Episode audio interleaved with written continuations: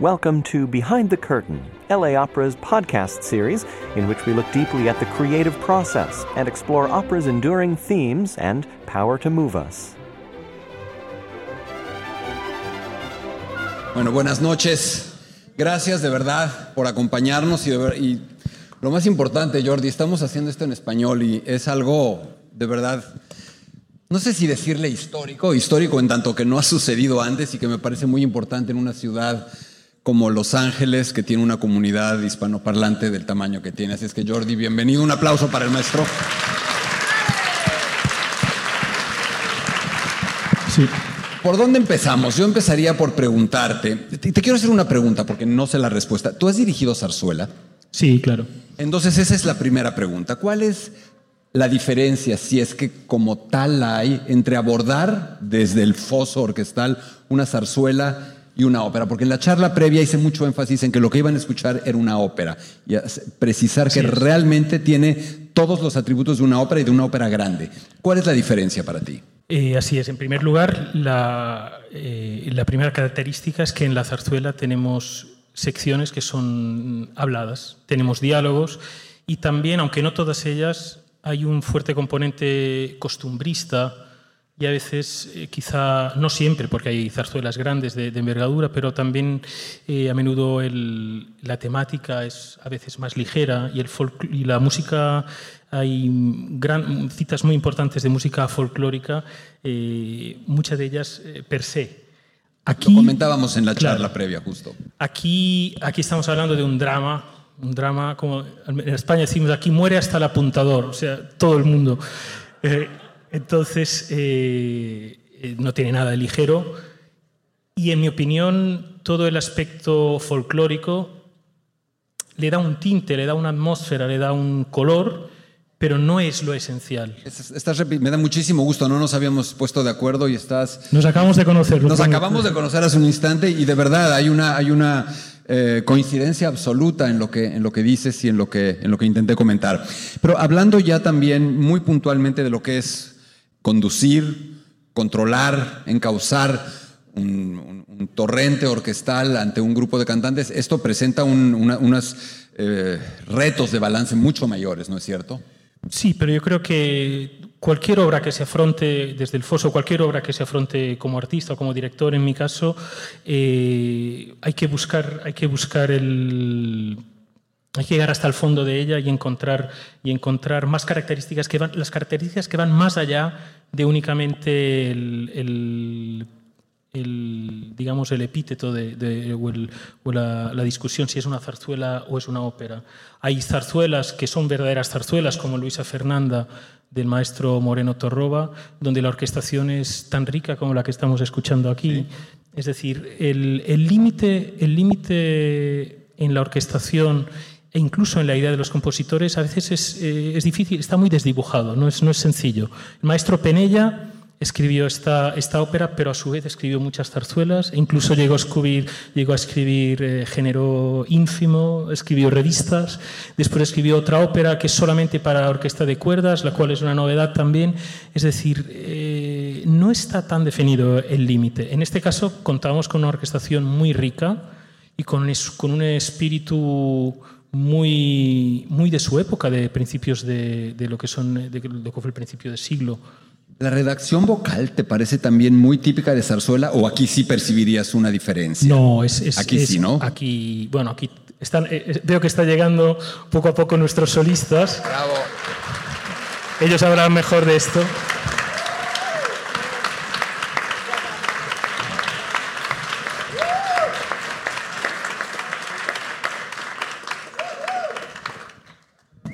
Bienvenido, maestro. Llegas en el momento en el que estamos gusto. hablando de dificultades y retos vocales y demandas vocales. Y esto es de verdad una ópera o una zarzuela en términos de demanda vocal. Le estaba empezando a contestar Jordi y seguramente tú también tendrás mucho que decir. Venga, pues sí, el- la demanda vocal es mucho más fuerte que algunos roles puccinianos, incluso algunos verdianos. La tesitura, para mí, en el caso del tenor, es, es muy, muy, muy demandante, muy pesada. Y tú dirías exactamente lo mismo, ¿no es cierto? Exactamente. Es, y, y como acaba de decir también Arturo, eh, si es, Tiene algo de pucciniano también. El, Lo comentaba también. A hacer la pregunta sabiendo que me podría, como decimos en México, poner de pechito a que la respuesta pudiera no ser la que esperaba. ¿Te parece, les parece pucciniana esta obra? Sí, hay tintes, es decir, yo creo que Penella, que era un, fue, Penella tuvo una formación musical muy profunda, era una persona con un, con una fuerte, eh, con, con un buen oficio de compositor su padre fue director del conservatorio en Valencia, también compositor y profesor de composición. De Giner, ¿no? también. Y él mismo fue alumno de Salvador Giner, que fue una personalidad importante, pero a la vez era una persona con los ojos abiertos y los oídos bien abiertos a lo que estaba ocurriendo en Europa. Y cuando escribió El gato montés, acaba de estrenarse poco antes Butterfly en España. Tuvo un éxito tremendo y estoy seguro que, que la escuchó. Y después incluso hay pasajes hay un pasaje al menos que yo, yo eh, he localizado donde escucho algo de Turandot años antes de que Turandot ah, naciese. Sí. Es decir, no, no es que Puccini escuchase El gato montés y lo copiase, pero estaba abierto al mundo musical de la época. Dio, este paso. Una pregunta, Arturo, que parece parece, no sé si decir tonta, parece obvia, pero creo que no lo es tanto. Cantar en español. El 99% de tu carrera sobre un escenario, cuando no haces un concierto, estás cantando en una lengua que no es el español.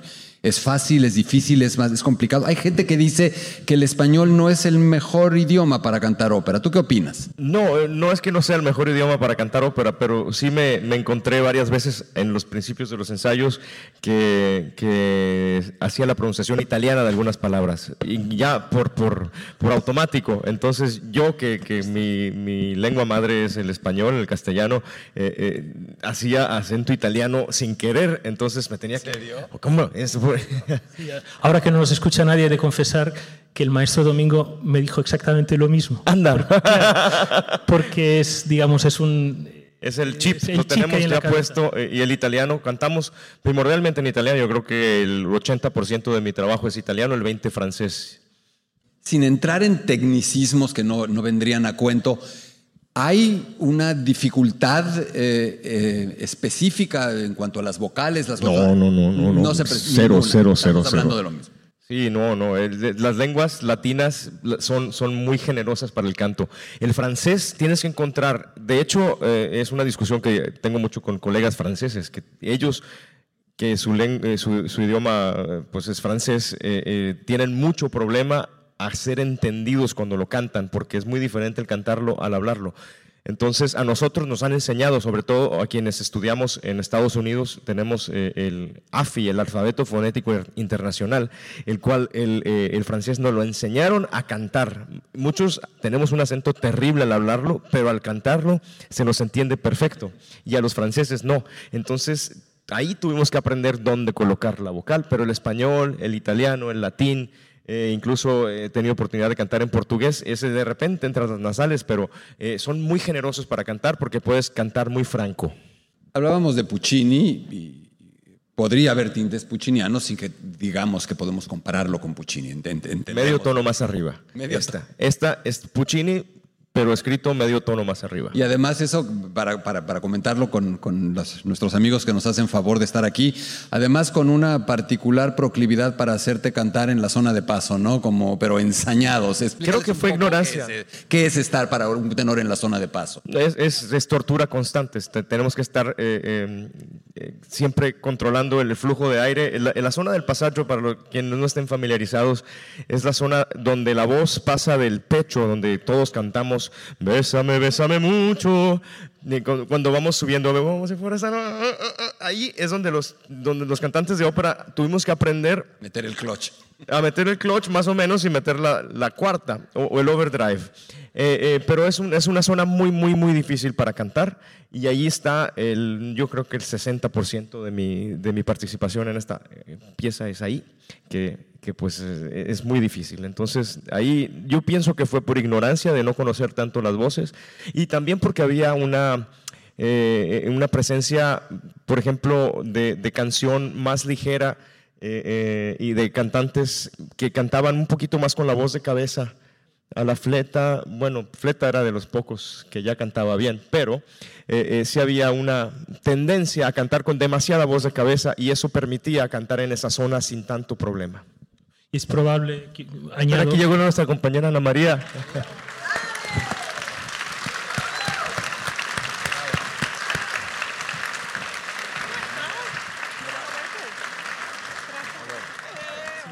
Así es que te damos la bienvenida arrojándote el balón. Ahí va.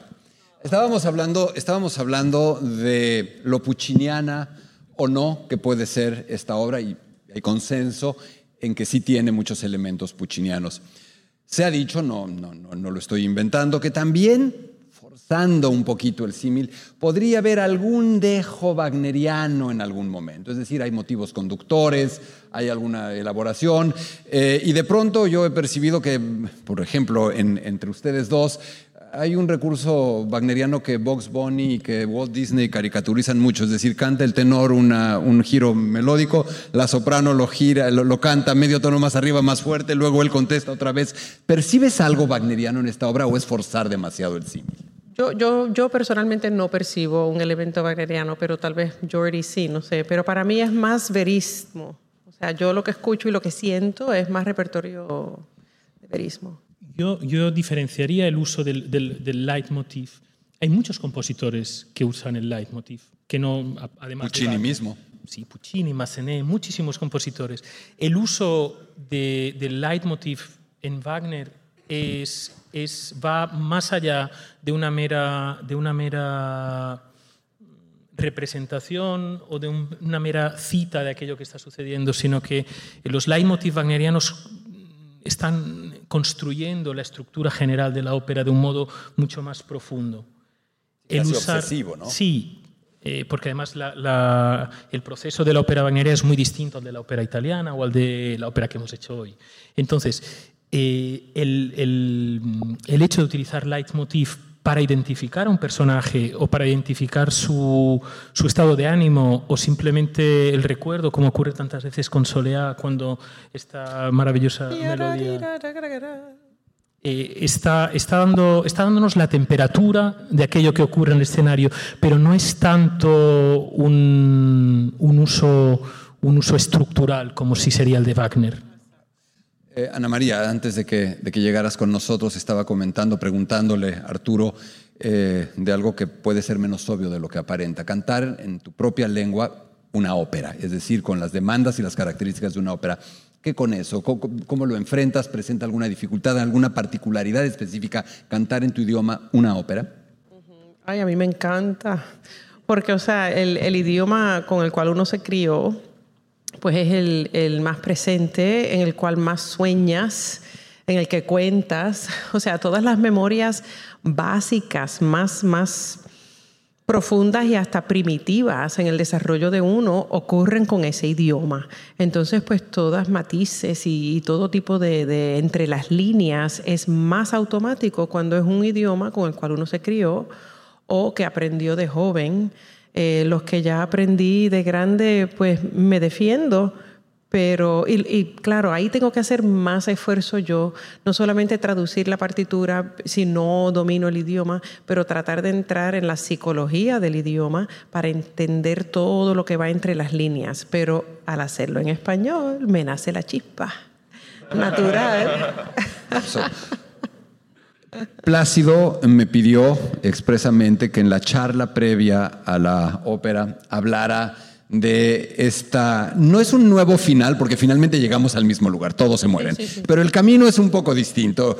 Eh, lo explicábamos en la charla sin decir, sin, sin tratar de hacer un spoiler, sin tratar de arruinarles el, desenlace, pero les explicamos que había una serie de cambios, es decir, eh, el personaje de Soleá sobrevive un poco más de lo que sobrevive originalmente ¿Cómo hicieron musicalmente esto? ¿Cómo se armó? Cuéntenos un poco, porque está muy bien resuelto. Además de que funciona dramáticamente, ¿qué pasó musicalmente? ¿Quién lo armó? ¿Cómo lo armaron? Pues eh, esta idea partió del, maestro Domingo, que además es un, eh, es, un como se, dice, podemos, como se dice generalmente, es un hombre de teatro, sabe perfectamente eh, cómo cómo elaborar el drama también y que funcione teatralmente. Entonces esto fue un encargo que él, que él hizo cuando se interpretó El gato montés en el año 1996 en Washington. Quien dirigió entonces fue el maestro, el malogrado maestro Miguel Roa, español, quien además había hecho la revisión de esta partitura, la, la, revisión que estamos utilizando, que es una revisión editada recientemente por una editorial española, vino revisada por el maestro Roa. Entonces, siendo, digamos, un estudioso de la partitura, fue él quien elaboró este dúo. De hecho, la, el único cambio musical es la introducción, el, se ha insertado este dúo después de la, después de la frase de, de, de después del cello, sí, después de la, de la última frase después del cello que canta, que canta eh, Juanillo, eh, se inserta este, este dúo. Y repite ella alguna, alguna frase sí, todavía de la obra, ¿no? Prácticamente, en esencia, todo es música de, de Penella. Todo es música de Penella. Yo creo que ahí el maestro Roa hizo un trabajo formidable porque la música es bellísima, Funciona, funciona, estupendamente, dramáticamente también, también vocalmente. Penella y estaría contento, estoy seguro. Yo estoy seguro de que sí. Estoy pero, seguro y, de que sí. Y, y perdóname sí. que te diga, pero o que interrumpa. Plácido menciona que la única crítica que cuando se estrenó la obra fue que los críticos decían cómo es posible que dos protagonistas mueren en el segundo acto. Claro, es que el, de esa manera el tercer acto se convierte casi en un epílogo, que aún así lo es, pero mmm, sigue teniendo más fuerza con, la, con Solea en vida, ¿no?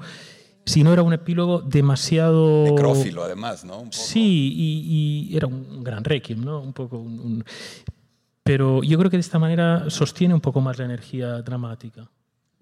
Ahora, la puesta en escena, cuéntanos un poquito, ¿cómo, cómo, cómo transcurrió? ¿Cómo se armó esto? Cuéntenos un poco de la puesta en escena, del, del, armado escénico. Bueno, ya la, ya la producción la han hecho en Madrid, entonces pues eh, la, la, ensayamos acá, o sea, todo la escenografía. ¿Tú ya la habías cantado, Ana María? En el 96 en Washington. Ah, la cantaste. Sí, en el 96. recién comenzando mi carrera y yo veo esa partitura hoy, yo digo que yo estaba pensando cantando eso, tan jovencita, ¿Sí? porque se las trae, la parte vocalmente se las trae. Eh, pero nada, esto era cuestión de nosotros ensayar y teníamos el asistente del director original de esta producción con nosotros, que es entonces nuestro director de escena, y ahí estaba el maestro Jordi, siempre con nosotros. Eh, y nada, es un proceso que siempre, aunque la, la, producción ya exista, cuando se va a realizar en otro grupo, en otro lugar, entonces tiene otra energía, otra vida. Eso yo creo que es lo que mantiene el género tan, tan vivo, porque cada persona es distinta y lo vamos a, a sentir de una manera distinta. Eso es lo que le hace un clásico, ¿no? Algo que puedes seguir claro. viendo y viendo y viendo y lo escuchas y lo ves de maneras muy distintas. Sí. Tenemos poco tiempo y yo te quiero preguntar algo. Les quiero preguntar, ¿quién es el Macareno? ¿Quién es Rafael? Yo ya sé, ya lo vimos, pero ¿quién es para ti? Cuéntanos tu versión de él. Pues eh, como todos mis personajes, pienso, eh, Rafael, me metí a estudiar lo que es un torero.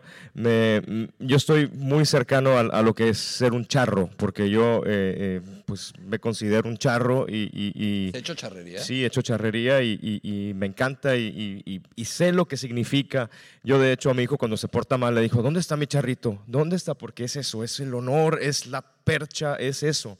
Entonces eh, yo traté de llevar eso, ese mismo orgullo de, de, del vestir, el traje, del arte que, estás haciendo a este personaje. Y también eh, eh, siendo mexicano, bueno, no sé si sepan muchos de ustedes, pero el, el acento sevillano, es, el andaluz es, aún en Sonora, la mayoría de nuestro dialecto es muy andaluz. Muchacho, igual que dicen allá, las jazz, todo es muy. En México, no. Ahorita ya lo, yo pensado, lo he cambiado eh. con el tiempo porque no me entendían. Y entonces eh, es, es, es, muy así. Es muy. Es muy me, me, identifiqué mucho con ese honor, con, esa, con esos celos también, porque igual yo de jovencito era igual de celoso y me hubiera aventado también contra el gato Montés. Aunque, hubiera sido, aunque hubiera sido plácido. No, pues sí. Yo creo que es más difícil la pregunta para ti. ¿Quién es Solea? Porque yo no, estoy, yo no lo tengo muy claro. No, ¿eh? no, no, es un personaje bien complejo. Muy complejo. Y yo creo que ella, primero que nada, es una gitana y siempre, o sea, el gitano va a guiar su vida por la intuición eh, y la verdad. El gitano, para mí, especialmente la mujer gitana, vamos a, a mirar diferentes mujeres fabulosas. Carmen eh, papel titular, ¿verdad? Nedda en Pagliacci. Estas mujeres no mienten y Soleá tampoco. Y yo creo que ella viene, obviamente, del mundo de los gitanos. Ella ama a Juanillo. Juanillo es el alma gemela de, de, de Soleá. pero por lo que pasó, que alguien mm, tal vez le trató de hacer daño y él por defenderla lo mata, lo mete en preso, el trauma. Entonces ella está culpa, sola. ¿no? La culpa, pero también está sola, ya como que no, no entra en su propia cultura de, de- de los gitanos. Entonces, pues Rafael parece que la descubre, la conoce, mm, se encariña con ella, le tiene un poco de lástima, la quiere proteger, porque en, en el fondo, y, y no es tan en el fondo, es obvio, Rafael es un hombre noble, es un hombre de un corazón enorme, y él de verdad la ama y quiere, quiere cuidarla. Ese es el problema, ¿no? Los dos son dos buenos tipos, básicamente. Son buenos, pero entonces como ella ya no puede vivir más en su mundo de los gitanos, entonces pues ella ve esta oportunidad de tener una vida mejor, otra clase social, él puede proveer por ella, él es muy leal y ella lo quiere y le agradece. Y yo creo que ella quisiera amarlo de la manera que él la ama a ella, pero no puede, porque no miente, ella trata, trata, trata, pero ella lo quiere a su manera. Pero entonces se preocupa después que el, el gato la- lo amenaza. Ahí entra, o sea, una crisis total. Y además vamos a hablar del tema, aunque sea rapidito, que la tratan como un objeto. Este, el macho dice, eh, sin mí, ella, o sea, yo no me voy de aquí sin ella. No, mientras yo viva, ella es mía. Y en los ensayos yo decía, bueno, allá ustedes, breguen ustedes y decidan, pero yo me voy. me voy a buscar otra vida, otra... En fin, es otra época. Y, pues ella quiere, quiere hacer lo correcto, porque también yo creo que ella es buena persona. Y le consume, la destruye. Bueno, originalmente en la historia ella muere. Al morir Rafael, muere de desespero. Pero aquí, para poder tener, me encanta la palabra en inglés, closure. Cada relación ha tenido cierto closure. Ella lo ha tenido con Rafael, le da por fin el primer beso. Y con Juanillo tiene ese closure también. Ana María, Jordi, Arturo, gracias por acompañarnos, gracias por Gracias, hacer el esfuerzo y de verdad hemos sido partícipes de algo que nunca había sucedido, tener una charla así en español. Gracias. gracias.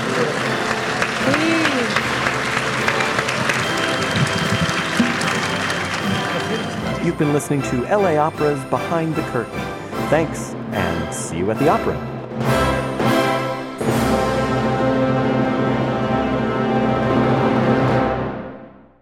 If you've enjoyed listening to LA Opera's Behind the Curtain, you'll want to make sure you don't miss an episode.